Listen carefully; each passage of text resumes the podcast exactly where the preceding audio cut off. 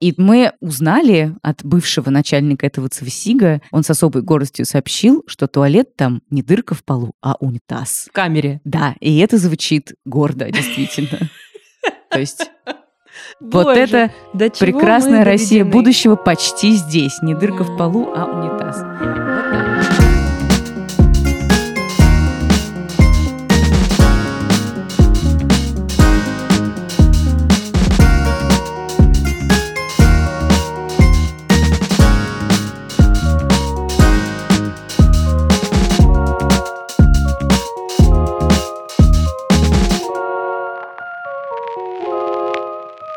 Здравствуйте, это подкаст «Норм». Меня зовут Дарья Черкудинова. Меня Настя зовут Курганская. И сегодня мы опять будем говорить про последствия протестов в Москве. А вы, может быть, еще прошлый выпуск не успели послушать по протесту, а мы уже новый записали. Вот так вот. Потому что очень, знаете ли, больная тема, волнующая. Волнует. Да, и более того, пришлось соприкоснуться с протестами не только на улице, но и в разных других местах.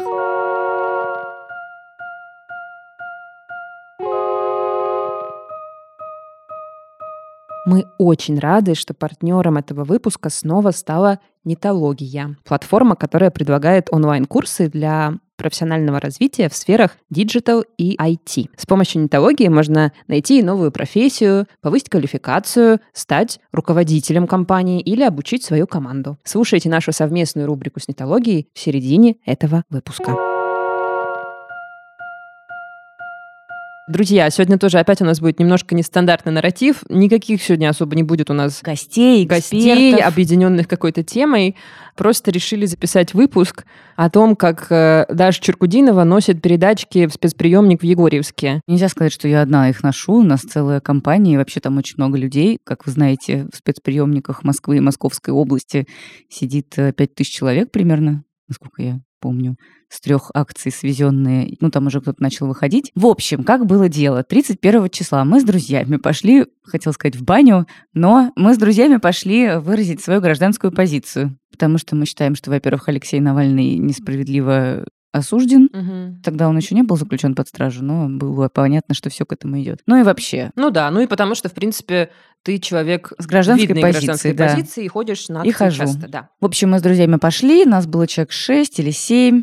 Мы шли спокойно, мирно, никаких лозунгов не выкрикивали, никаких плакатов с собой не несли, но в какой-то момент на одном таком достаточно оживленном перекрестке который ведет от трех вокзалов к Красносельской, потому что мы уже направлялись к матросской тишине в толпе людей.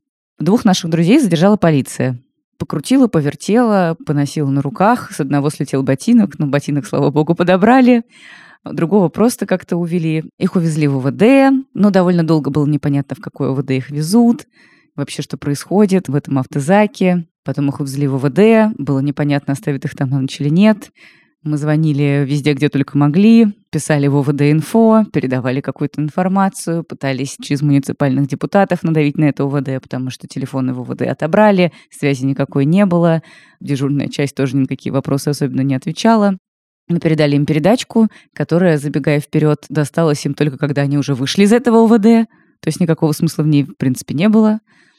Ну, в общем, когда их отпустили ночью, там где-то в час ночи, мы обрадовались и подумали, ну, как хорошо, значит, никого из них не посадят на 15 суток, потому что обычная практика такая, если тебя уже из ОВД отпустили, нет никакого смысла тебя в суде закатывать под арест. Угу. Мы подумали, ну, конечно, штрафа не избежать, но подключим адвоката УВД-инфо, сходим на суд, поддержим ребят, попробуем выступить как свидетели, вдруг, может быть, даже оспорим штрафы.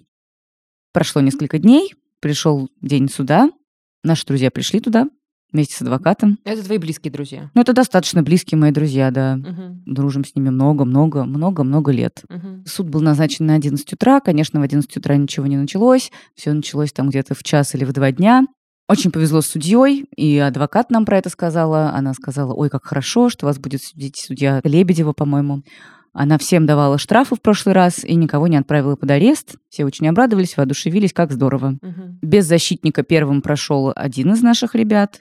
Он отказался от защитника и получил минимальный штраф. Защитником решил пойти второй, потому что он хочет подавать жалобу в ЕСПЧ впоследствии, а защитник помогает более грамотно всякие подать там ходатайства, заявить свидетелей, ну, в общем, сделать все по процедуре такой, чтобы ЕСПЧ рассматривала ее профессионально. И вдруг посреди дня привезли протестовавших 2 февраля, то есть через два дня после наших 2 февраля, это вот когда в центре Москвы было очень-очень-очень много ОМОНа, когда Навальному вынесли приговор. Их там было тоже человек шесть, и наша судья переключилась на них, тоже стала их всех отправлять туда-сюда. И в конце дня вышла ее помощница с двумя делами угу. и куда-то их понесла. А в соседнем кабинете все это время принимала людей другая судья. Вот наша была по административным делам, а та по уголовным. И она просто весь день закатывала людей на максимальные сроки она весь день раздавала людям 15 суток. Извини, а можно задать тебе вопрос, раз уж как бы я в позиции слушательницы в этом выпуске? Скажи, пожалуйста, как вообще это устроено процессуально? Я просто никогда не была в суде, и тем более я никогда не была вот в таком суде. Как это работает? Вот вы приходите туда с адвокатом. А что это за суд был? Какой? Кунцевский районный суд. Вы приходите туда с адвокатом, у вас назначено какое-то время, и дальше как бы вы ждете свою очередь, не электродную, наверное, а типа какую-то живую. Да, абсолютно живую, да. Но дальше тебя вызывают э, в кабинет, заслушивают твое дело. Дело в том, что из-за пандемии не вызывают никаких свидетелей, никого. Я совершенно случайно... Ну как, я намеревалась сходить свидетельницей по делу одного из вот этих наших ребят. А, назовем его Саша. В общем, я собиралась быть свидетельницей по делу Саши, потому что, ну, я рядом с ним стояла, и потом я дошла до автозака и видела, как его там по автозаку елозят э, лицом, курткой по грязному-грязному автозаку, просто вытирают ему фургон, угу. просто ужасно. И как его там несут, и с него падает ботинок, очень грустное зрелище. Вот, и мне еще полиция говорит, а что вы тут встали? Я говорю, а я смотрю, как вы задерживаете друга моего. А они говорят, а что вы стоите, смотрите? Отходите вон в уголочек там туда. Я говорю, ну, в смысле, это же мой город, моя улица, где хочу, там и стою, на что хочу, на то и смотрю. Он такой, ну, может, вы с другом тогда поедете? Mm. Я такая, ну, нет, вы знаете, не хотелось бы. Он такой, ну, да-да, давайте, давайте. И как бы отпихал меня к уголочку улицы. Mm-hmm. Вот, но как бы я все увидела. Я хотела быть свидетельницей, но свидетелей не пускают в суд из-за ковида. Mm-hmm. То есть то, что как бы ребят держат в одной камере в шестером, в десятером, возят в одном автозаке в двадцатером, то, что они там сидят, ждут заседания целой толпой, ну, это да, все типа нормально, типа но свидетельницы, свидетели нет, не допускаются. Но я обманным путем проникла в здание суда, сказала, что вот мне надо в такой-то кабинет подать какое-то заявление, тролливали, и меня пустили, и такие, кабинет вот здесь, прям рядом с охраной. Я такая, ой, но мне нужно сначала забежать в туалет. Угу. И так повезло, что на том же этаже, где туалет, оказались лифты, которые подняли меня к залу заседания. Чего? Представляешь? Просто я просто... А, ну, я, Фильм про Джеймса Бонда. А я как в шпионском фильме, знаешь, спустилась в туалет, сняла куртку, сменила прическу. Надела очки. Кстати, подумала, да, о том, что надо было еще очки взять. Ну, в общем, короче, ну, повезло с лифтом, в общем, да. Такой лайфхак, если в Кунцевском суде окажетесь, вот так можно сделать. Ага. Ну, в общем, ты приходишь, тебя вызывают на рассмотрение, логики никакой нет, ну, по крайней мере, я не обнаружила ее, потому что не по алфавиту, не по номерам дела, не по каким-то срокам, потому что у всех одна и та же статья, и всем, в общем, одни и те же наказания как бы uh грозят. От 10 до 15 тысяч штрафа или от 10 до 15 суток ареста. Она просто вызывает, ты приходишь, говоришь, там вот, дело было так и так, пишешь перед этим объяснительную, она читает эту объяснительную и говорит, ну что ж такое, ты говоришь, вот там все такое. А что ты говоришь, вину не признаю? Да, да говоришь, ну как хочешь. Я знаю случаи, когда люди говорили, я вину признаю, угу. но там я отец твоих детей или там еще что-то, назначите мне штраф, пожалуйста. Назначали штраф, отпускали. Mm. Вот, но признавали вину. И вроде для рассмотрения в ЕСПЧ лучше, если ты признаешь вину, то есть признаешь свое участие в несанкционированном митинге. Потому что тогда получается, что ты действительно настоящий политзаключенный. А если ты объясняешь, что так, что типа я просто шел мимо, и меня задержали, потому что вот я собирался в Ашан, не работает такое. Твой друг Саша что сказал? Мой друг Саша сказал, что он шел вместе со мной в Ашан, и его задержали. Не признал? Не признал. А потом судья тебя удаляет из кабинета, и через какое-то время зовет тебя уже на оглашение. На этом оглашении говорит, что она тебе назначает. Так вот, нашему другу Олегу дали 10 тысяч штрафа. Угу. Вот, а наш друг Саша Долго-долго его не вызывали, и он никуда не шел. Потом эти два дела... Короче, возвращаемся на два шага назад. 9 вечера. Ребята приехали к 11 утра туда, уже 9 вечера. Остается неосужденными там 3 или 4 человека. И вдруг, значит, из кабинета добренькой судьи выходит помощница, выносит два дела и несет в кабинет злой судьи. Все белеют. Мгм. Потому что реально злая судья весь день отправляла людей на 15 суток. Вообще не глядя ни на что. Ни на хронические заболевания, ни там типа родственники на иждивении. Просто все уезжали от нее в спецприемники. Возвращается помощница и говорит, так, такой-то и такой-то. И один из них Саша. Да. Кто пойдет к Химичевой? Они молчат. Она говорит, ну кто пойдет? Они молчат. Она говорит, ну слушайте, что я должна вас как-то силой заталкивать? Давайте решайте. Они такие, ну ладно, давай скинемся на ЦУЕФА. Они скидываются на ЦУЕФА. Саша выигрывает. Просто реально абсолютно белые лица у обоих, просто зеленые у нас у всех тоже наблюдателей. Второй парень понуро берет свой рюкзак, идет в этот кабинет, очень грустит, и вдруг ему говорят, твое дело мы переносим, а вот этого второго позови сюда. Мгм. Я думаю, что это потому, что у Саши в протоколе задержания было написано «Россия будет свободна». А, Типа с протоколом он не согласен, Россия будет свободна. И, видимо, судья злобная пролистала это все и такая, «Мгм, в Ашан он шел. Сейчас ты знаешь, куда у меня Сейчас ты пойдешь? пойдешь. Ну и, в общем, она дала ему 15 суток, и его куда-то повезли. И сразу увозят в этот момент. Ну, не сразу. Все это очень долго. Все это очень долго. Нужно ждать там, пока за тобой приедут, пока за тобой уедут, как чего. Ты не едешь домой после Нет, этого не уже? едешь домой, Мгм. после этого ты, в принципе, приходишь на суд уже с вещами, с Мгм. какими-то.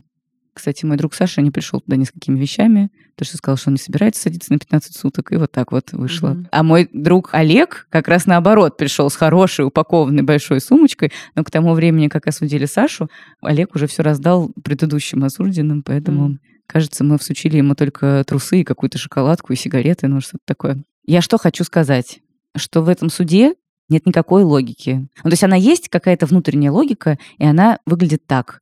Доставляйте нам как можно меньше проблем. Мгм. Идите без защитника, и тогда вы получите срок поменьше или штраф поменьше. Не спорьте, не суйтесь, вообще не высовывайтесь никак, потому что если вы пойдете с защитником, если вы начнете подавать ходатайство, вызывать свидетелей, нам это очень не нравится, а мы имеем над вами всю власть абсолютную, и мы вас закатаем так, что вам мало не покажется. Вот такая логика.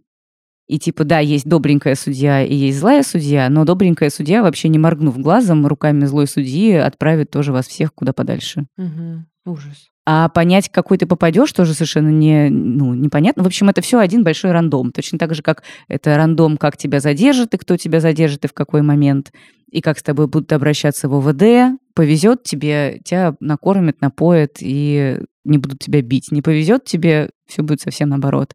Ну, в общем, уехал наш друг спецприемник города Егорьевска. Это 130 километров от Москвы, если я не ошибаюсь. На территории заброшенной военной части стоит э, вот это Центр временного содержания иностранных граждан. Мгм. Вот такой же, как в Сахарово, только в Егорьевске. И здесь опять включается рандом, потому что Сахарова мы все видели по фотографиям. Там сидит Сергей Смирнов, и еще там куча людей туда свозили просто пачками, и люди сидели по 20 человек в одной камере, и там все было не устроено, какие-то нары без матрасов. Ну да, э, дырка вместо Да, дырка туалета. вместо туалета, очень такое, все так себе. В Егорьевске все немножечко по-другому, там и матрасы есть, и постельное белье дают, и даже дают зубную щетку и пасту, представляешь? Ничего И себе. мы узнали от бывшего начальника этого ЦВСИГа, он с особой гордостью сообщил, что туалет там не дырка в полу, а унитаз. В камере. Да, и это звучит гордо, действительно. То есть вот Боже, это прекрасная Россия будущего почти здесь. Не дырка Да. в полу, а унитаз. Вот так.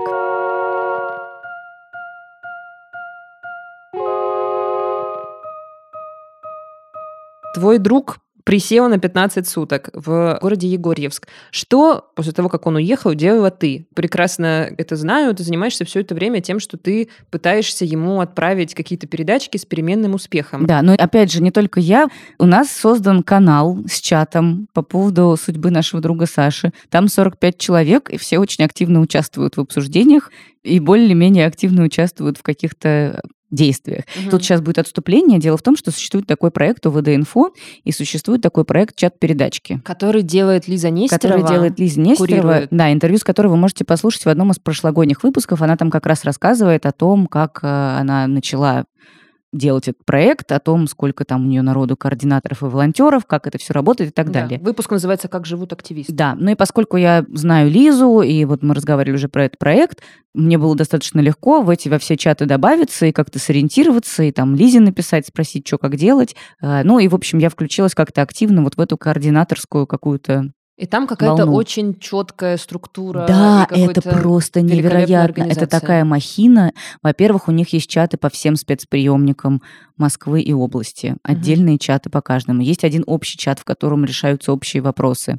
Есть чаты уже потом по комнатам, когда становится известно, в каких камерах Камера. сидят а, люди. Есть вот такие чаты. Там родственники уже кооперируются и решают, что кому. В каждом из этих чатов есть волонтеры которые следят за порядком и отвечают на вопросы. В этих чатах есть люди, которые занимаются подачей жалоб в ОНК.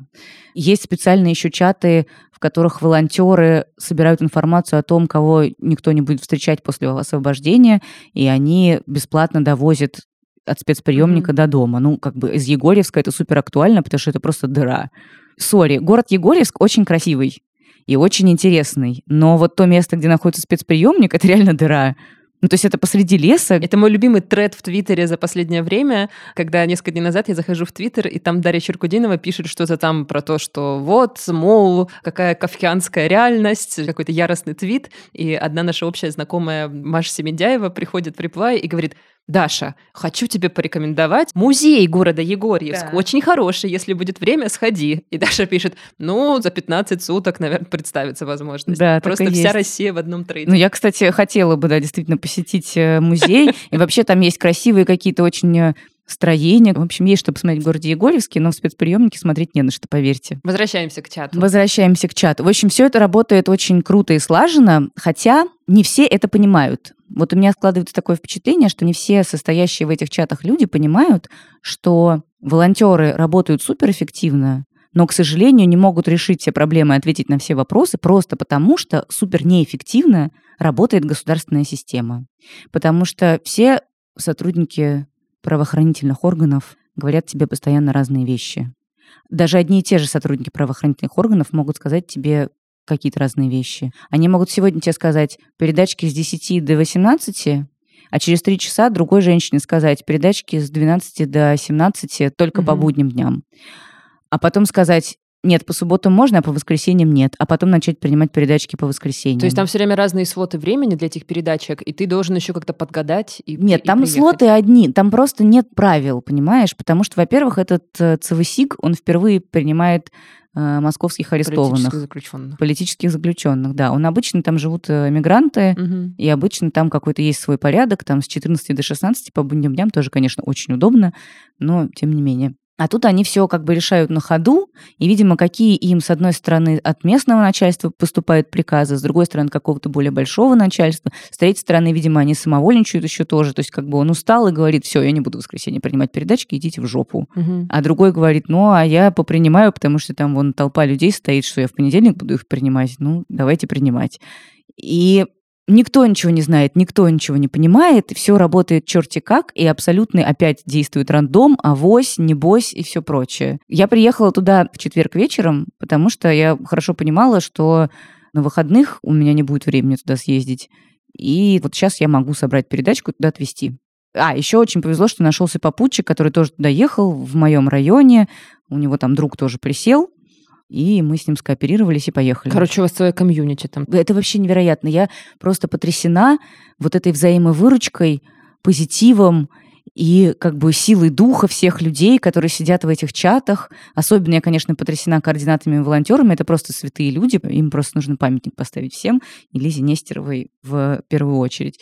Вот. Но и сами родственники и друзья, они все тоже очень готовы к кооперации, готовы к взаимовыручке. Все там забирают какие-то сумки, кого-то куда-то отвозят, постоянно кто-то с кем-то договаривается о чем-то. Очень круто. В общем, мы поехали туда в четверг вечером. Не успели к часам приема передачи, я осталась там ночевать в пятницу. Договорилась с местными волонтерами, которые там прям в Егорьевске живут и тоже помогают с передачками, что они заберут мои сумки. Мы вместе сделаем передачу четырем человекам, в том числе Саше, а еще трем другим людям. И они отвезут меня на электричку, чтобы я попала еще в суд потом, который меня снова вызвали как свидетельницу. В общем, эта передачка потерялась и не могла найти хозяина три дня. За это время испортился колбасный сыр. То есть ее отдали? Она была неизвестно где сначала, потом ее отдали другому человеку, вот из числа вот этих четырех, которым я делала передачу. Потом она попутешествовала а по разным комнатам. Людям? Я делала передачу Саше, потом еще одному моему твиттер-фолловеру взаимному, которого я просто случайно прочитала, что он там, и такая типа, чувак, это что-нибудь надо? И он такой, ну да, было бы неплохо каких-нибудь печенюшек, влажных салфеток. И я ему просто из трех передач надергала в пакет. Но он же не из камеры сидел маленький. в Твиттере. Откуда ты Он из автозака сидел в Твиттере. Тоже интересный вопрос. Все это время вы с твоим другом без связи находитесь? Да, ему стали давать телефон только на третий или четвертый день на 15 минут в день. Но по факту, на самом деле, на 5. Угу. Да, ничего не известно. Понятно. Большую часть времени. В общем, ты передавала несколько передачек людям, которые в разных камерах. Там да, и все, судя по всему, отнесли одному. И это был не Саша. К сожалению. Святой рандом. Ты делаешь Абсолютно. передачку, непонятно, когда ты ее передашь, непонятно, доставят ли ее, непонятно, доставят ли ее тому человеку, которому ты эту передачку да. делаешь. Короче, Нет, но через какое-то время все как-то потихонечку устаканивается. То есть дня через два, через три твои выходят на связь люди, угу. говорят тебе, я в такой-то комнате, если вы там их никуда не переводят в другие комнаты, ты уже звонишь э, или там приезжаешь и говоришь, говоришь в четырнадцатую, отнесите. И вроде там уже как-то несут. То есть потихонечку какие-то процессы выстраиваются. Но это, вот там, допустим, Саша сидит 15 суток. Вот на пятый день там как-то ему все-таки уже наконец передали еду и вещи. Угу. На пятый день. Скажи, пожалуйста, а знаешь ли ты, с кем сидит Саша в одной камере? Что там за Да, теперь да, я знакома со всеми братьями, сестрами, женами и, кто девушками. Это? Что за люди? Это какие-то хорошие, приятные Это все политические люди. заключенные? Да, да, это все политические заключенные, примерно наши ровесники, которые тоже ходили на протест и тем или иным образом свинтились. Интересно, чем они занимаются. Вообще, судя по каким-то постам в соцсетях, вообще потому что я читаю, ну, люди из креативных индустрий заполнили да. сейчас спецприемники. Вот еще в суде в первом я давала свой телефон парню, чтобы он связался со своими родственниками, потому что он не помнил на память номера, телефон отобрали. И он заходил в Инстаграм, чтобы написать сестре, чтобы сестра дала телефон папы. И потом он из этого Инстаграма не успел выйти, я посмотрела, что он э, сооснователь проекта «Свалка». Такой секонд-хенд модный. Привет ему передаем. Да, привет ему передаем. Да. Классно. Предприниматели, маркетологи. Поехали. Да. Поехали. Интересная компания. Даш, давай сделаем небольшой перерыв в этом нашем диалоге с тобой и снова поговорим о новостях нашей студии. Давай, потому что я, честно говоря, так много времени посвящаю поездкам в Егорьевск обратно, чтению разных чатов и вообще Гражданской гражданскому активизму. Да. Как-то рука с пульса свалилась. Поэтому расскажи, пожалуйста, что тебя тревожит и какие у нас есть приоритетные задачи. Пожалуйста. Даш, я озабочена сейчас раскруткой наших социальных сетей. Хочется взять и сделать подкасту «Норм» популярнейший Инстаграм. У нас сейчас в Инстаграме Zets Norm, подписывайтесь на него. Zets и такое нижнее подчеркивание Норм. У нас там 2568 подписчиков. Ну, это неплохо. А мне хочется больше. Ну да, я согласна. Хочется уже до десятки добить и прикреплять э, ссылочки, ссылочки в сторис, да. Но у нас же есть партнер, образовательная платформа «Нетология», и у нетологии есть несколько курсов по digital-маркетингу. Например, есть курс продвижения бизнеса в социальных сетях и очень актуальная штука – курс community-менеджмент, эффективная работа с сообществом. И вообще нетология сама очень круто развивается в соцсетях и очень здорово ведет SMM, приводит много трафика оттуда. То есть они сами эксперты в этой области, поэтому мы решили позвонить руководителю отдела спецпроектов и SMM нетологии Дарье Самойловой и попросить у нее несколько рекомендаций по раскрутке соцсетей для нашего подкаста. Даша, привет. Привет, привет, Даша. Скажи, пожалуйста, была ли у тебя возможность посмотреть э, на Инстаграм подкаста «Норм»? Очень бегло. Но в целом картинка сложилась. Понятно стали сильные и слабые места. Мы бы хотели услышать какие-нибудь топ-3 рекомендации о том, как сделать его еще лучше, красивее и качественнее, и о том, как набрать с двух с половиной тысяч подписчиков до 10 в какие-нибудь кратчайшие сроки. Это, наверное, такая общая рекомендация по поводу того, что, в принципе, первые там, 10 подписчиков – это как раз самый тяжелый период для mm-hmm. любого бизнеса, для любого вообще коммерческого аккаунта. Потому что это то золотое число, которое обычно добирается, вот там доходишь до какой-то вот этой критической отметки, и после 10 тысяч подписчиков Инстаграм уже как платформа, он начинает очень сильно помогать тебе в продвижении, ты попадаешь в рекомендации, тебе, возможно, станут доступны там многие разные фичи, полезные. Доступна возможность ссылки в сторис, сторис и так далее, да, то есть там трафик генерировать, допустим, на подкаст. Сейчас вот это будет тот период работы, когда нужно будет очень сильно в это вкладываться. Mm-hmm. Первое, что бросается в глаза сразу, во-первых, описание шапки профиля. Это всегда для многих становится таким слабым местом, потому что, как правило, особенно коммерческие аккаунты формулируют там как есть. То есть само описание хорошее, но вот здесь вот есть э, такое небольшое упущение. Это вот то, что выделяется жирным шрифтом сверху, да, там написано просто норм. Понятно, что это название аккаунта, но по сути это вот та ключевая фраза, которая индексируется внутренним поисковиком Инстаграма, и там mm-hmm. как раз нужно писать ту кодовую фразу, условно, да, по которой ваши потенциальные клиенты, потенциальные слушатели будут вас искать. Очень кратко, лаконично в двух словах сформулировать, о чем ваш подкаст и кому он будет интересен. И вписать его туда. Тогда уже органический трафик, его станет чуть больше, он станет чуть более заметным, и вот из этой вот там ямы через какое-то время выползет, и люди могут вас искать даже просто по ключевому слову подкаст. Я думаю, ага. что в Инстаграме пока еще их не очень много, и можно вполне попробовать э, туда попасть. Прямо сейчас первым делом договорим и поменяю. Супер. Следующее. Вот с точки зрения визуального оформления, я бы уже давно не сказала, что вот именно там вылизанный, вычищенный, красивый Инстаграм для коммерческих аккаунтов, он как-то сильно принципиален.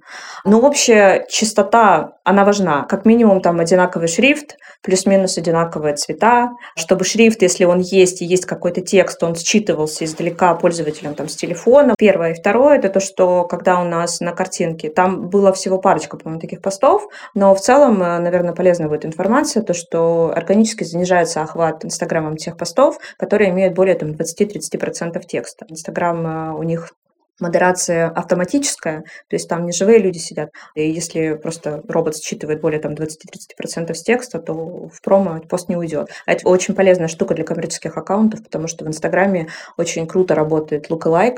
Это таргетирование на ту аудиторию, которая очень похожа на вашу целевую аудиторию, которая вас уже читает. Поэтому если у вас аудитория живая, хорошая, и вы ничего не накручивали, ничего не нагоняли, да, и вас правда читают те люди, которые интересуются вами, то в вашем случае lookalike будет работать здорово здорово. Угу. Поэтому посты можно пускать в промо просто в продвижение, даже внутри из Инстаграма, потому что внутренний лайк он работает даже лучше, чем через рекламный кабинет Фейсбука, и можно поэтому так сильно не заморачиваться, да, просто пускать. Имеется в виду текст на обложке. Вот если мы делаем крутилку, то имеется в виду только текст на обложке или вот в этой крутилке листалке тоже? Карусель можно вставлять текст, можно даже там скриншоты каких-то длинных постов, да, так все блогеры тоже делают. Имеется в виду обложка, она как раз будет основным баннером в вашем случае, поэтому здесь вот гармонию 30% нужно соблюдать, то, что там дальше уходит в карусель, там может быть что угодно. Ага, поняла. Классный совет. Здесь у вас, кстати, ну не то чтобы много, но есть живые посты, это круто. То есть они у вас такие живые кадры, живые фотографии, это очень всегда дает живой эмоциональный контакт, это очень приятно всегда наблюдать живые лица. Можно добавлять их чуть больше, можно ввести их там в какую-то конкретную рубрику. Можно делать это там в видеоформате или фотоформате, потому что, ну, вы такие очень милые, яркие, харизматичные девчонки. Мне кажется, если там сделать какие-то короткие видео, зарисовки с вами, я видела, что вот была одна, да, с тобой, по-моему, она очень круто смотрелась. И вот мне кажется, такое можно публиковать чаще, это очень здорово оживит аккаунт. Ой, да, это мы все время собираемся начать так делать, но все время как бы включается вот это «Ой, я плохо получилась», «Ой, я сегодня не накрашена», но надо с этим, видимо, бороться. На самом деле сейчас даже как раз по поводу плохо или хорошо получилось, сейчас вообще в принципе тренд в Инстаграме везде на естественность. Все блогеры топят за то, чтобы в сторис появляться супер натуральными, там, не накрашенными. Аудитория это очень любит, ага. потому что за мыленные вот эти вот красивые картинки, когда все супер выстроено, когда все там супер вылезано, уже начинается к ним отторжение, и это вот очень такую противоречивую реакцию вызывает. Еще такой вот общий совет ага. корпоративным аккаунтам, личным аккаунтом, кому угодно, кто как-то пытается выстроить эту коммуникацию с подписчиками, это очень важный тоже элемент комьюнити-менеджмента. Не забывайте отвечать на комментарии. Мы все этим грешим, да. но это тоже помогает, потому что, конечно, каждый комментарий, он дает вам какой-то вес в алгоритмической ленте, во-первых. Во-вторых, если люди видят, что на их комментарии отвечают, у них есть мотивация их писать дальше. Спасибо большое, очень полезный был разговор. Я рада, что мы созвонились. Всего хорошего, успехов вам в продвижении.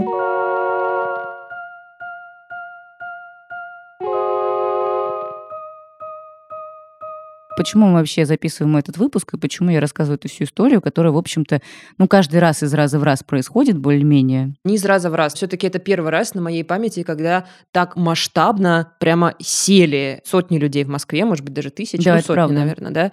Потому что я помню, что вот в девятнадцатом году в основном все отделывались штрафами. А в этом году огромное количество людей поехало в спецприемники, и это поразительно. Да, и когда читаешь соцсети, такое ощущение, что у каждого есть какой-то знакомый, какой родственник да, или там кто-то еще, который уехал на 15 суток и просто...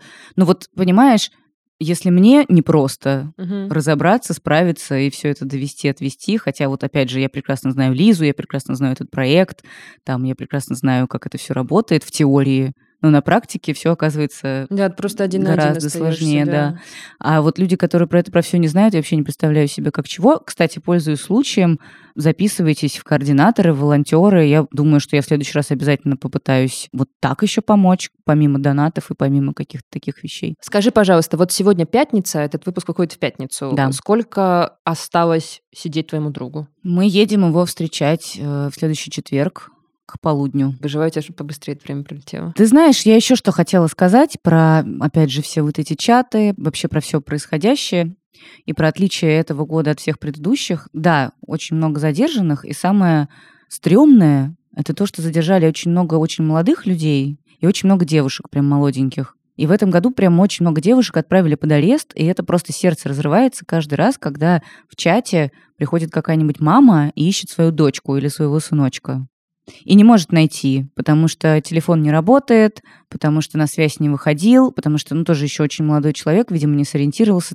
И так могло продолжаться вот реально сутками. То есть я прям сутки или двое, или даже трое видела, как в чате передатчик с хэштегом «ищу» постят одни и те же фамилии каких-то очень-очень конца 90-х годов рождения, угу. начала нулевых. Угу. И это так бесчеловечно и по отношению к этим молодым людям, которые там оказались, тоже без связи, без еды, без одежды, и по отношению к этим родителям несчастным, которые тоже там с ума сходят и переживают, потому что а вдруг побили, а вдруг там еще что-то, кому-то лекарства нужны. И меня просто потрясает, что настолько все плохо работает, что ни у кого нет даже каких-то элементарных списков, что дежурные части не дают информацию, куда кого повезли, что сами никто ничего не знают, что нет никакой связи между всеми этими подразделениями, что все списки написаны от руки кое-как, и фамилии там путаются бесконечные, какие-то дубли возникают. В общем, единственная эффективная структура, которая работала нормально, это вот был чат, чат передачки, передачки, да, который, да. в общем, сам тоже не очень много мог информации достать, потому что пока там начнется давление ОНК на спецприемники, пока там адвокаты подъедут, пока то все это тоже проходит время. Это поражает воображение. Я читала на днях буквально очень хороший пост в Фейсбуке у Марии Кувшиновой, кинообозревательницы, которая написала, вот, мол, знаете что, друзья, совершенно поразительно, что мы все годами относились с некоторым пренебрежением к работе активиста, к работе фем-активисток, к работе гражданских активистов, их деятельности.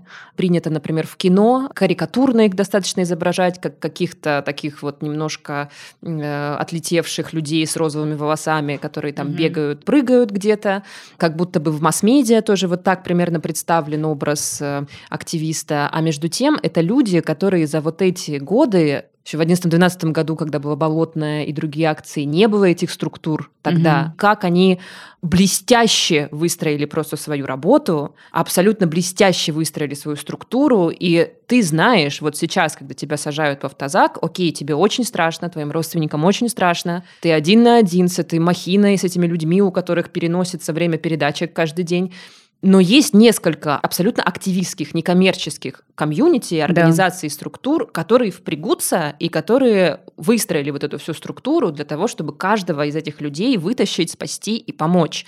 Насколько это поразительная работа и как это впечатляет, как это круто. Да, это правда, но важно очень самим тоже участвовать. Да. Деньгами, ресурсами, временем, да. автомашиной, просто какими-то добрыми словами хотя бы. Да, не оставаться равнодушными. Не оставаться равнодушными и тоже во все это по возможности впрягаться и делать их работу легче, лучше и эффективнее еще. Вообще консолидация нас всех спасет. Честно говоря, горжусь Россией, когда вижу такие вещи, когда вижу, как люди вот так вот совершенно самозабвенно и самоотверженно тратить свое время, свои выходные, свои вечера, свои ночи, потому что они иногда пишут. Там есть даже ночные координаторы, представляешь? Угу. Каждый вечер в чат вступает человек и пишет: "Я ваш ночной координатор". Привет. Спасибо этим людям. Спасибо большое. Это был подкаст «Норм». Меня зовут Настя Курганская. Меня зовут Даша Черкудинова. Оставайтесь с нами. До встречи через две недели. Свободы нам всем и консолидации. Солидарность сильнее страха. Пока. Пока.